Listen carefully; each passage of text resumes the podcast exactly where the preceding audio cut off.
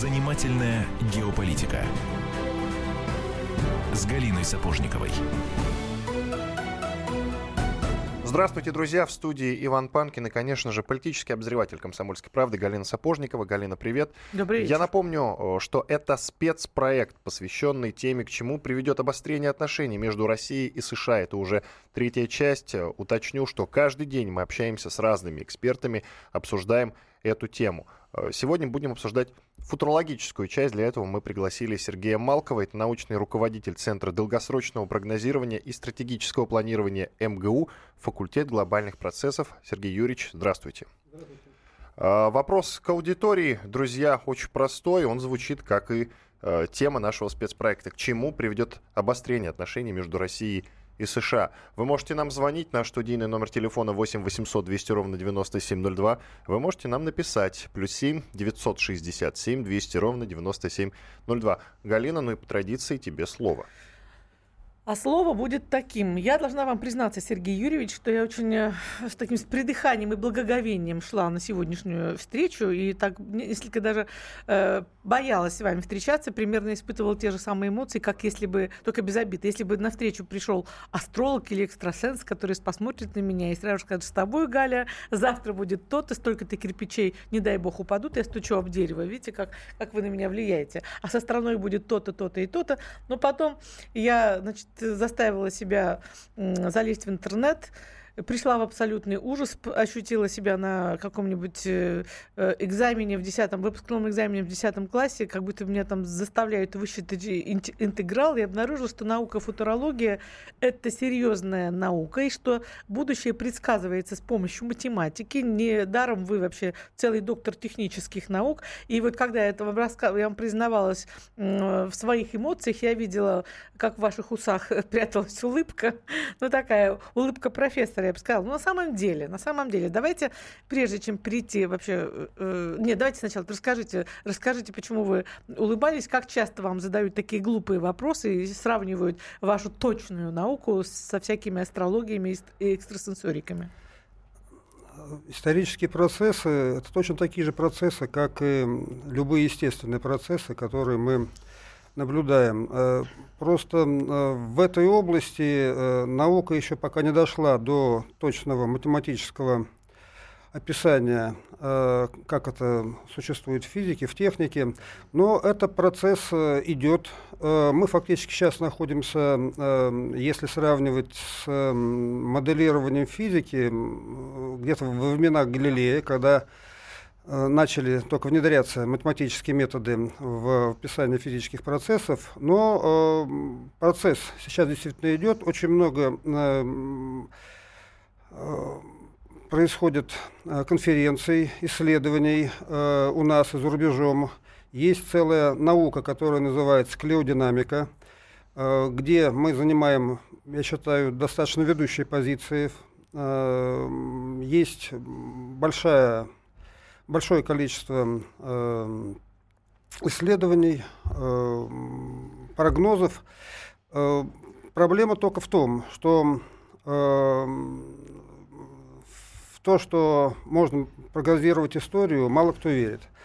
Ну, мы прежде всего верим менее всего. Извините, давайте сначала, прежде чем мы перейдем к прогнозированию, разберемся с исторической математикой. Вы скажите, те совпадения, которые вот, э, на которые мы обращаем внимание, это совпадения или их можно объяснить с точки зрения математики? Ну, вот, например, очень популярный такой, значит, э, такая ходит версия по интернету, что все яркие, э, более-менее яркие события в российской истории почему-то связаны с датами жизни э, поэта Михаила Лермонтова. То есть 1914 началась война, в 1941 э, столетие со смерти началась другая война.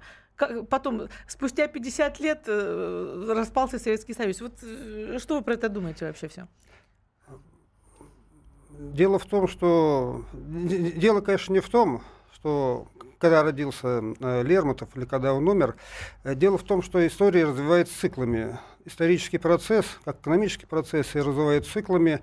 Основными циклами являются, вот если смотреть на историю последних 200 лет, это кондратьевские циклы, их длительность примерно 50 лет.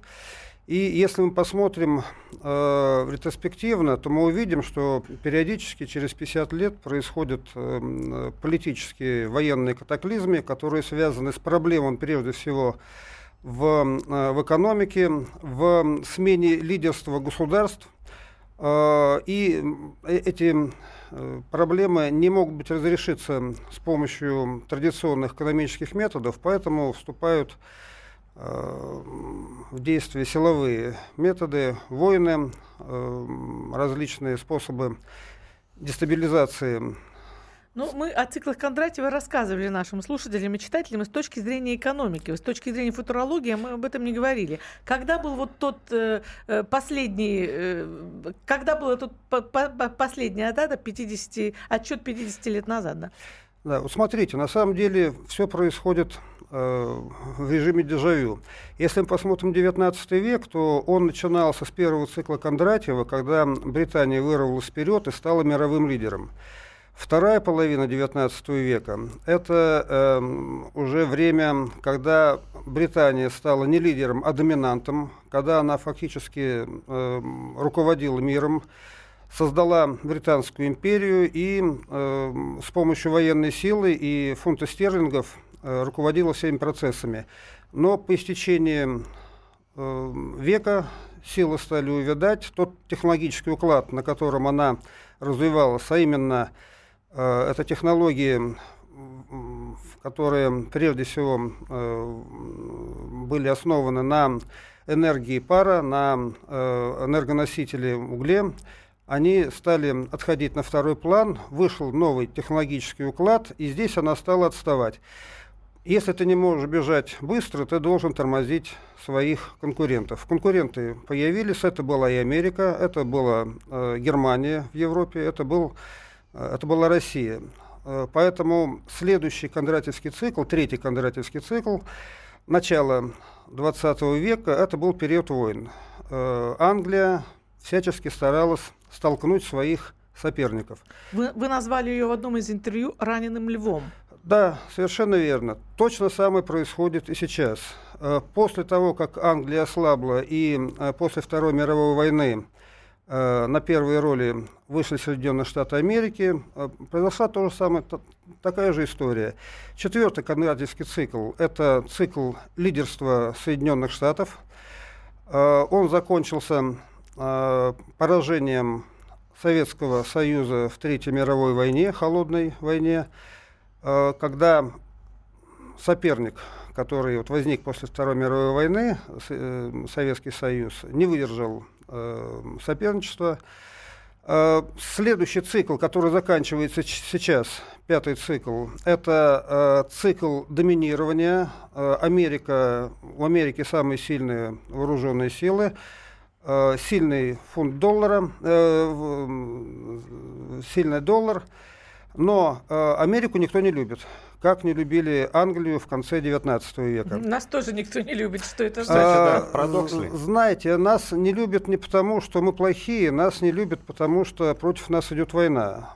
Э, значит, э, происходит ровно то, что происходило в начале 20 века. Англия начинала сталки, сталкивать своих соперников, в частности, э, основными соперниками в Европе были Германия и Россия, если мы посмотрим, то мы увидим, что мировые войны – это, так сказать, войны между основными соперниками Англии. Это, так сказать, триумф английской э, внешней политики. Потому что если посмотреть на Первую мировую войну, то ведь воевали родственники, да, немецкие, э, так сказать, э, немецкое руководство и российское руководство, они были в родственных отношениях. Тем не менее, Англии удалось столкнуть их. То же самое было и в Второй мировой войне основные соперники Англии, значит, Англия добилась, что они сказать, столкнулись в смертельной схватке. Сергей Юрьевич, извините, да. нам нужно сделать э, небольшой перерыв. Иван Панкин, политический обозреватель комсомольской правды Галина Сапожникова и наш гость Сергей Малков, научный руководитель Центра долгосрочного прогнозирования и стратегического планирования МГУ, факультет глобальных процессов. Мы уходим на перерыв, через две минуты вернемся. Занимательная геополитика.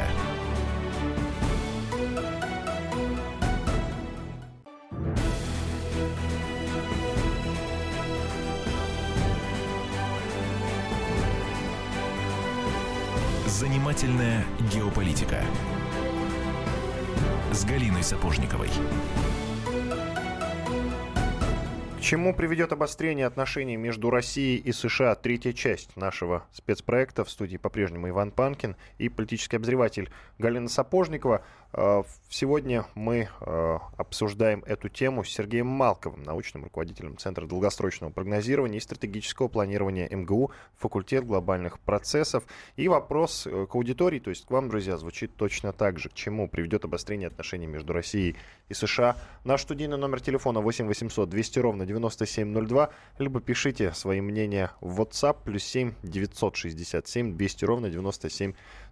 Сергей Юрьевич, прервали вас? Вы не договорили по поводу э, того, какой цикл Кондратьева идет сейчас. Эм, сейчас заканчивается пятый цикл Кондратьева, который соответствует э, второму циклу Кондратьева XIX э, века эпохи господства Британии. Сейчас заканчивается по существу эпоха господства Соединенных Штатов. Поэтому э, они очень, э, ну так как бы сказать,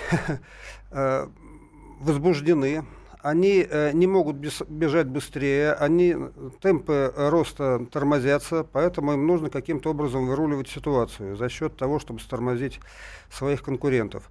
Э, дело вот в чем. Э, основным э, инструментом э, повышения э, экономической мощи э, Соединенных Штатов в конце 20 века была глобализация. То же самое, как и в конце XIX века глобализация по, э, по-британски.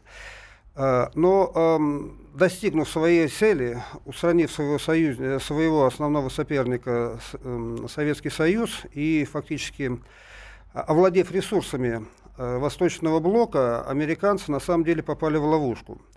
Потому что внешних ресурсов, за счет которых можно расти, уже нет.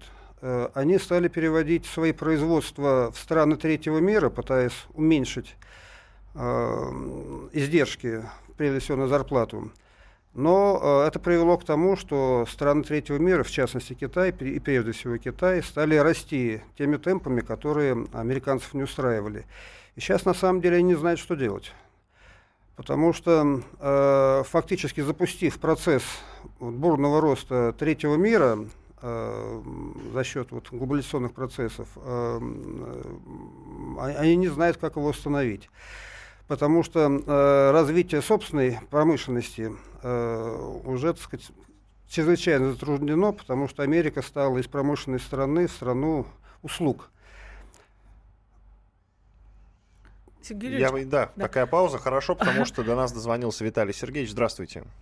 А, добрый день, уважаемые коллеги. Сергей Иванович, вас приветствую. Это ваш коллега Виталий Сергеевич, МГУ юридический факультет. Да, вы все правильно говорите, потому что есть цикл истории. И он заключается именно, что э, господство над ресурсами сейчас подвигает э, Америку и другие государства э, захватывать новые и новые территории. Любым путем. А, отрадно то, что Российская Федерация и в том числе а, в виде кадров все это не только прочувствовала и дала ответ соответствующий, просчитала все ходы. И вот э, я бы хотел задать э, Сергею Ивановичу такой вопрос. Значит, получается, что на, на арену выходит новый игрок, это арабские государства. Но Россия, конечно, это обособленная, обособленный игрок, который стоит определенным всегда эпиграфом и всегда с ним будет считаться. Я думаю, вы с этим согласитесь. Спасибо большое. Э, да, безусловно, на арену выходят арабские государства. Э, арабская цивилизация – это мощная цивилизация, она переживала расцвет э, где-то в X, IX, X веках. Но потом у нее наступил упадок, но тем не менее сейчас у нее возникает подъем, подъем прежде всего духовный. Э, в принципе, аналогичные процессы происходили, на самом деле, тоже в XIX веке, в конце XIX века, э, в эпоху, когда э, Англия была доминантом, возникло мощное антизападное течение в развивающихся странах, которое называлось коммунизм. То есть та идеология, которая широко распространилась по всему миру, начиная с конца XIX века, это была анти западная идеология, которая объединила страны, которые не хотели принимать западный образ жизни и то, что им навязывало со стороны Э, Британии. Сейчас примерно такая ситуация э, э, происходит, но только роли поменялись немножко. Э, роль Британии выполняет США, э, а вот роль антизападной э, так сказать, идеологии выполняют э, исламские страны с их идеей э, справедливости. Э, коммунизм, э, он утратил свою так сказать, он сдался э, во время Третьей мировой войны холодной, поэтому э, так сказать, упавшие знамя подхватили э, исламские страны. Э, Тут, правда, есть большие проблемы, потому что э, исламские страны поднимают э, флаг э, антизападной идеологии на э, основе религиозной. Э, Поэтому вряд ли за ними пойдет большая часть человечества. Э, коммунистическая идея, она действительно была всеохватной. Она была э, противоположной, по сути, от э, буржуазной идеи. Сейчас антилиберальную идею, так сказать, выражает э, исламские, исламские государства, но э, поскольку они основаны на религиозных основаниях, то, к сожалению, этот проект будет неудачным. И мы видим, что он действительно неудачный. Сергей Юрьевич, а я несколько изумлена. Почему вы, вы, то есть вы хотите сказать, что вот этим главным игроком 21 века будут арабские государства, не Китай, не Россия? Значит, главным игроком 21 э, века будут идеологии. Э, то есть должен произойти перелом в головах прежде всего, потому что материальная цивилизация, которая э, была очень успешна на протяжении 19 и 20 веков, она на самом деле исчерпала себя. То есть в это время действительно произошли потрясающие перемены, э, начиная с э, промышленной революции и кончая от тех преобразований в жизни, которые мы видим сейчас. Это действительно потрясающее преобразование но, э, так сказать, материальный стимул, как основной стимул жизни, он э, на самом деле э действительно исчерпал себя, поскольку, ну, можно стать богатым, можно э, иметь много еды, да, иметь квартиру, машину, ну и что? А дальше что? Э, и вот это вот, а дальше что? Это на самом деле очень серьезная вещь, потому что должны быть какие-то э, ориентиры, которые выходят только за э, рамки материального благосостояния. Западная цивилизация, к сожалению, к сожалению, действительно моему глубокому, не может дать других ориентиров, поэтому они находятся в серьезном кризисе. И сейчас мучительно э, мир ищет какие-то другие э, ориентиры, которые бы э, в условиях достаточно хорошей материальной обеспеченности все-таки давали э, какие-то другие э, цели, нежели чисто материальные. Э, У меня есть уточнение, Сергей Юрьевич. Вы сказали, что 21 век это будет э, э, война идеологий. Все правильно? И поэтому э, скорее всего, победят арабские страны. Потом Китай. Арабские страны за счет э, ислама, потому что в данном случае у них религия, э, это идеология. Э, ислам, да, это прежде всего идеологическая э, идеологическая сила. Э, проблема ислама в том, что он, во-первых, вот очень жестко завязан на религиозные постулаты, во-вторых, у них очень сильные внутренние противоречия, в частности, между шиитами и суннитами. По существу сейчас идут э, религиозные войны, которые сотрясали Европу примерно 400 лет назад. То есть все повторяется в этом лучшем из миров. Если мы посмотрим, что было 400 лет назад в Европе, мы увидим войны религиозные между протестантами, католиками, которые в конечном итоге э, привели к переустройству, так сказать, западной цивилизации и выхода ее, так сказать, на некий новый консенсус. Э, к сожалению, э, ислам сейчас находится в таком же вот мощном раздрае, поэтому ожидать то, что он что-то даст э, значимое для мира в целом в ближайшие годы, в ближайшие десятилетия не представляется возможным, к сожалению, глубокому. Давайте Андрея послушаем. Он дозвонился до нас. Здравствуйте. Здравствуйте. Говорите. Значит, первое, то, что у вас гость там рассказывает, развитие истории и развитие экономики – это одна реализация нестационарного случайного процесса. Что-либо предсказать бессмысленно, нет теории. Это раз, всякие циклы, а их не один Кондратьева там, а их уже 130 1300, 12 главных. Это все очень прекрасно, но теории нет. Поэтому будущее можно только угадать. Спасибо Запомните. вам большое. Иван Панкин, Галина Сапожникова и Сергей Малков, научный руководитель Центра долгосрочного прогнозирования и стратегического планирования МГУ, факультет глобальных процессов. К чему приведет обострение отношений между Россией и США? Это третья часть нашего спецпроекта. Мы уходим на рекламу и, как я люблю говорить, хорошая новость. Оставайтесь с нами. Занимательная геополитика.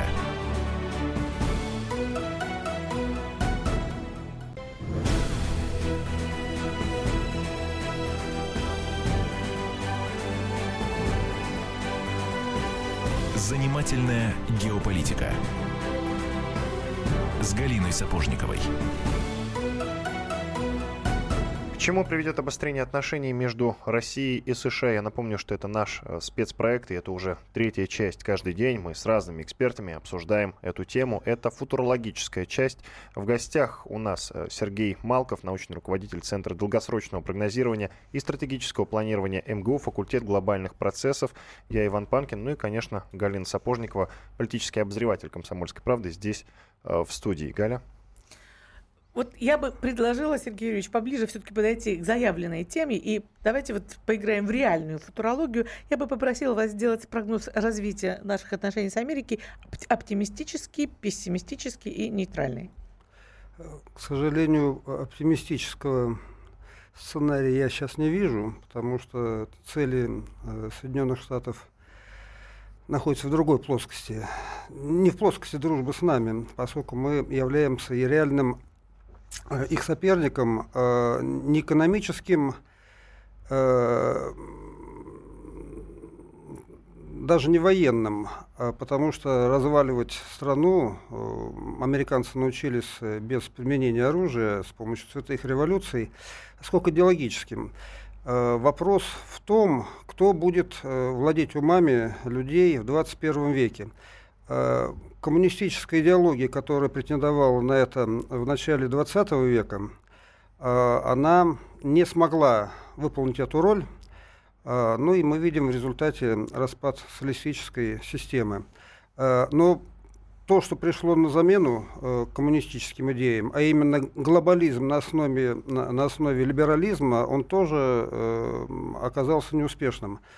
Поэтому сейчас основная так сказать, основное поле битвы будет в области идеологии. Э, в этом плане действительно американцы видят в России угрозу.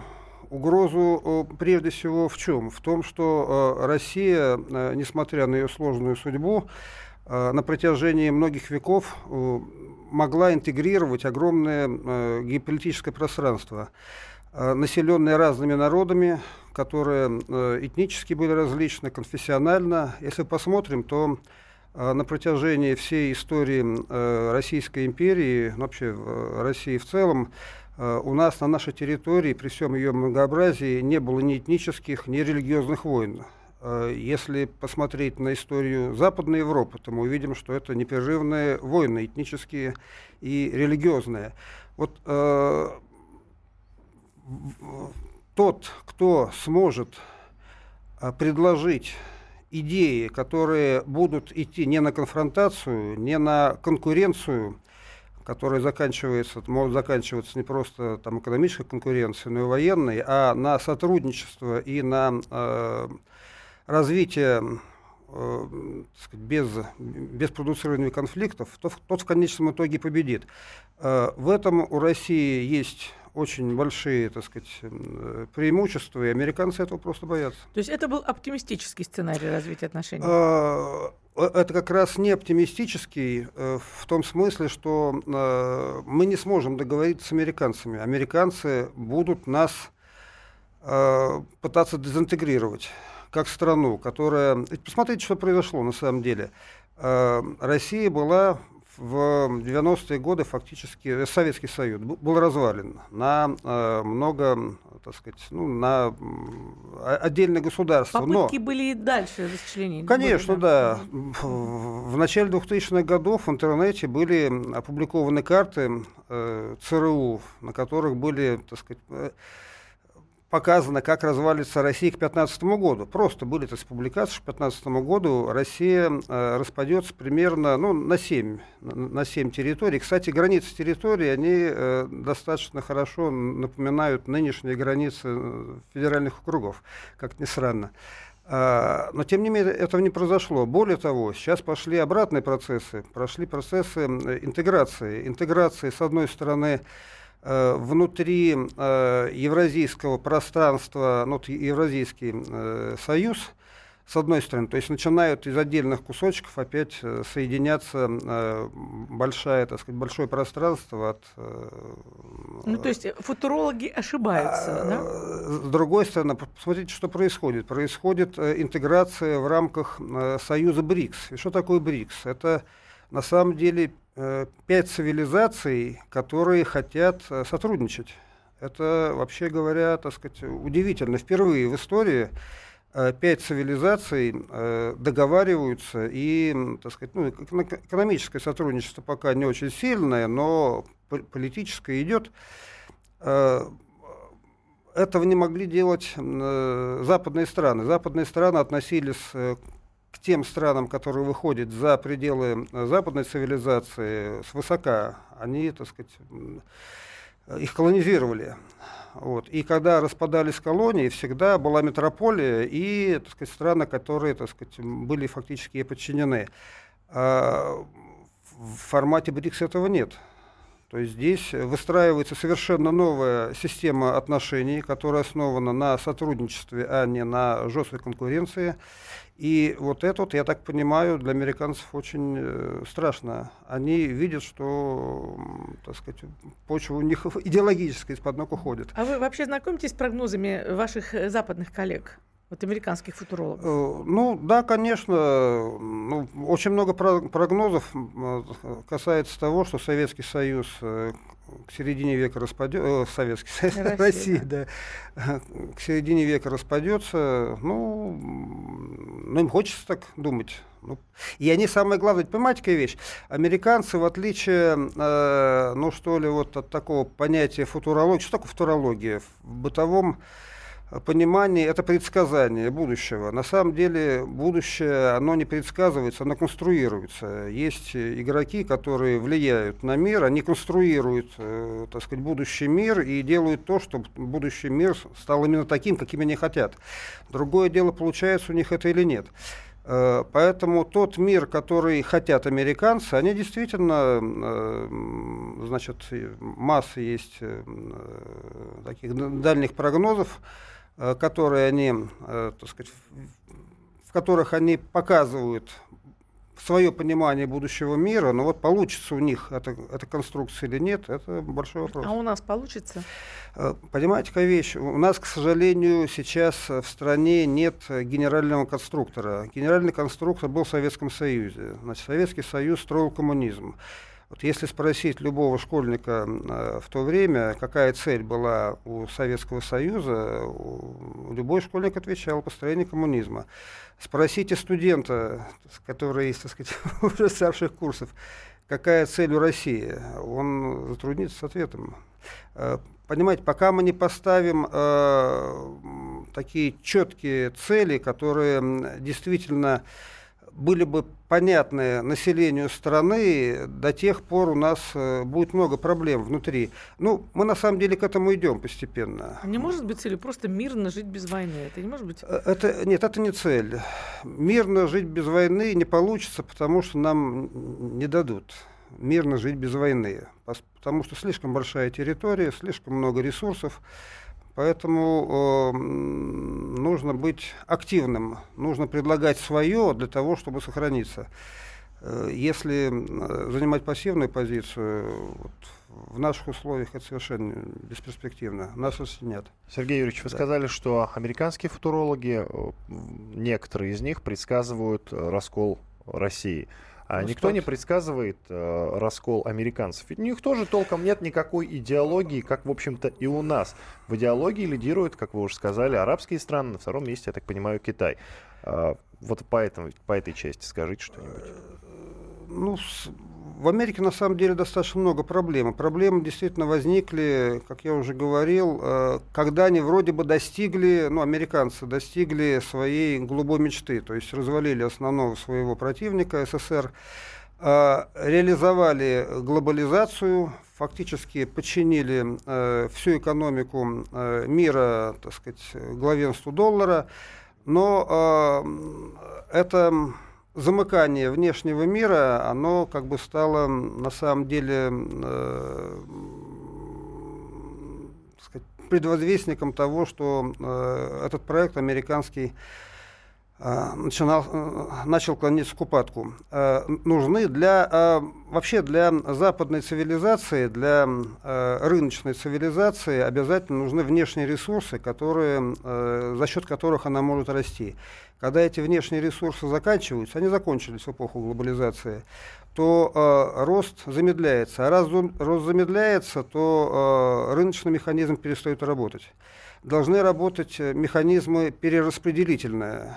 А перераспределительные механизмы, это, это да, это вот восточная сторона, это восточные цивилизации, которые китайская, там, исламская и российская, которые э, выработали технологии как бы, выстраивания э, внутренних отношений на основе иерархических структур, где каждый знает свое место, где согласен с этим местом, и э, происходит согласованное взаимодействие отдельных социальных групп. Э, вот мы к этому неизбежно придем, э, как как мир в целом. Мы к этому уже идем. Э, поэтому технологии, эм, разработанные э, в западной цивилизации, технологии быстрого роста, они перестают работать нужен переход к другим технологиям. Но э, американцы этого не знают. Они будут пытаться дожать своих противников э, до конца, но селенок сейчас у них все меньше и меньше. Я напоминаю вопрос к аудитории, к чему приведет обострение отношений между Россией и США. 8 800 200 ровно 9702, либо пишите в WhatsApp плюс 7 967 200 ровно 9702. Генрих? Знаете, обострение приведет э, к термоядерной войне. Чтобы избежать такого финала, нужен действительно перелом сознания, как сказал гость. Нужна угу. революция в сфере интеллектуальной, переход к разумной форме мышления. Вот тогда э, появится возможность выстраивать отношения между людьми на ненасильственной основе, действительно перейти к интеграции на всех уровнях, на новом технологическом укладе. Спасибо большое. Иван Панкин, а также политический обозреватель «Комсомольской правды» Галина Сапожникова и наш гость Сергей Малков, научный руководитель Центра долгосрочного прогнозирования и стратегического планирования МГУ, факультет глобальных процессов. Вернемся через две минуты. Занимательная геополитика.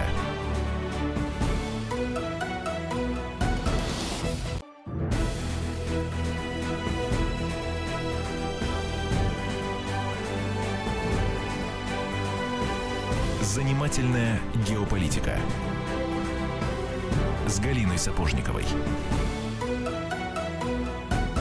Галиной Сапожниковой и Иваном Панкиным продолжаем обсуждение э, вопроса, к чему приведет обострение отношений между Россией и США. Это третья часть нашего спецпроекта. Каждый день мы с разными экспертами обсуждаем эту тему. И вот в этом выпуске у нас футурологическая часть, то есть прогнозы взаимоотношений между Россией и Соединенными Штатами Америки. Вопрос к аудитории, то есть к вам, друзья, тот же, к чему приведет обострение отношений между Россией и США. Наш студийный номер телефона 8 800 200 ровно 9702, а номер WhatsApp плюс 7 967 200 ровно 9702. Похож, изменен только префикс. И вот несколько сообщений. Господство и могущество США базируется на, пирам... на пирамиде доллара. И пока доллары будут мировыми деньгами, а Америка готова пойти и идет на все ради сохранения этого статус-кво. США будут лидером и доминантный на планете, Юстас написал. И вот еще э, достаточно любопытное сообщение от Михаила. Такое впечатление, что у АНБ появился компьютер, эффективно определяющий путь для продвижения интересов США. Смена руководства Ирака и разрыв контрактов Лукойла, контроль над газотранспортной компанией на Украине, смена руководства в Болгарии, блокировка Южного потока, перспектива энергетической блокады России через экспорт катарского газа и саудовской нефти в Европу и одновременно ослабление Ирана и России через военный конфликт в Сирии. А, ну, вот такой достаточно сложный комментарий. И, Сергей Юрьевич, у меня к вам вопрос. Все-таки нужны конкретные прогнозы, если вы можете их дать, а, по поводу взаимоотношений России и США в будущем. Ну, так понимаю, что в ближайшем будущем, допустим, до 2020 года. И я бы увеличила срок. Давайте до, до, до, до 2050 сделаем. Ничего себе. Да, давайте, да. Это на самом деле более логично, потому что, э, как мы уже говорили, история развивает циклами. Сейчас мы находимся на завершении пятого цикла Кондратьева. А следующий цикл, ну, фактически, вот сейчас вот тоже должен начаться. Длительность э, циклов раньше была где-то 60-50 лет, сейчас они немножко сокращаются, примерно 40 лет. Поэтому вот на 40 лет при, примерно можно прогнозировать. А, как я уже говорил, э, аналогом того цикла Кондратьева, в который мы вступаем, является э, третий цикл Кондратьева, э, во время которого произошло две мировые войны и произошло переустройство мира. Сменился мировой лидер. Поэтому, вот если на таких аналогиях основываться, то можно сказать, что через ну, где-то там 40 лет мир действительно преобразится. Э, будет ли новым лидером Китай, э, не знаю, наверное, нет, потому что все-таки Китай это э, локальная цивилизация, хоть и мощная, но локальная. Вряд ли все мы будем сказать, говорить на китайском языке. Поэтому произойдет к концу следующего кондитерского цикла следующее, два варианта основных – Первый вариант. Западным странам во главе США все-таки удастся удержать свое лидерство за счет того, что они э, доведут Россию до распада, а, но и остановят рост Китая. Это первый сценарий, ну как бы неблагоприятный. Э, второй сценарий который мне считается более, э, представляется более э, реалистичным и благоприятным для нас, это э, усиление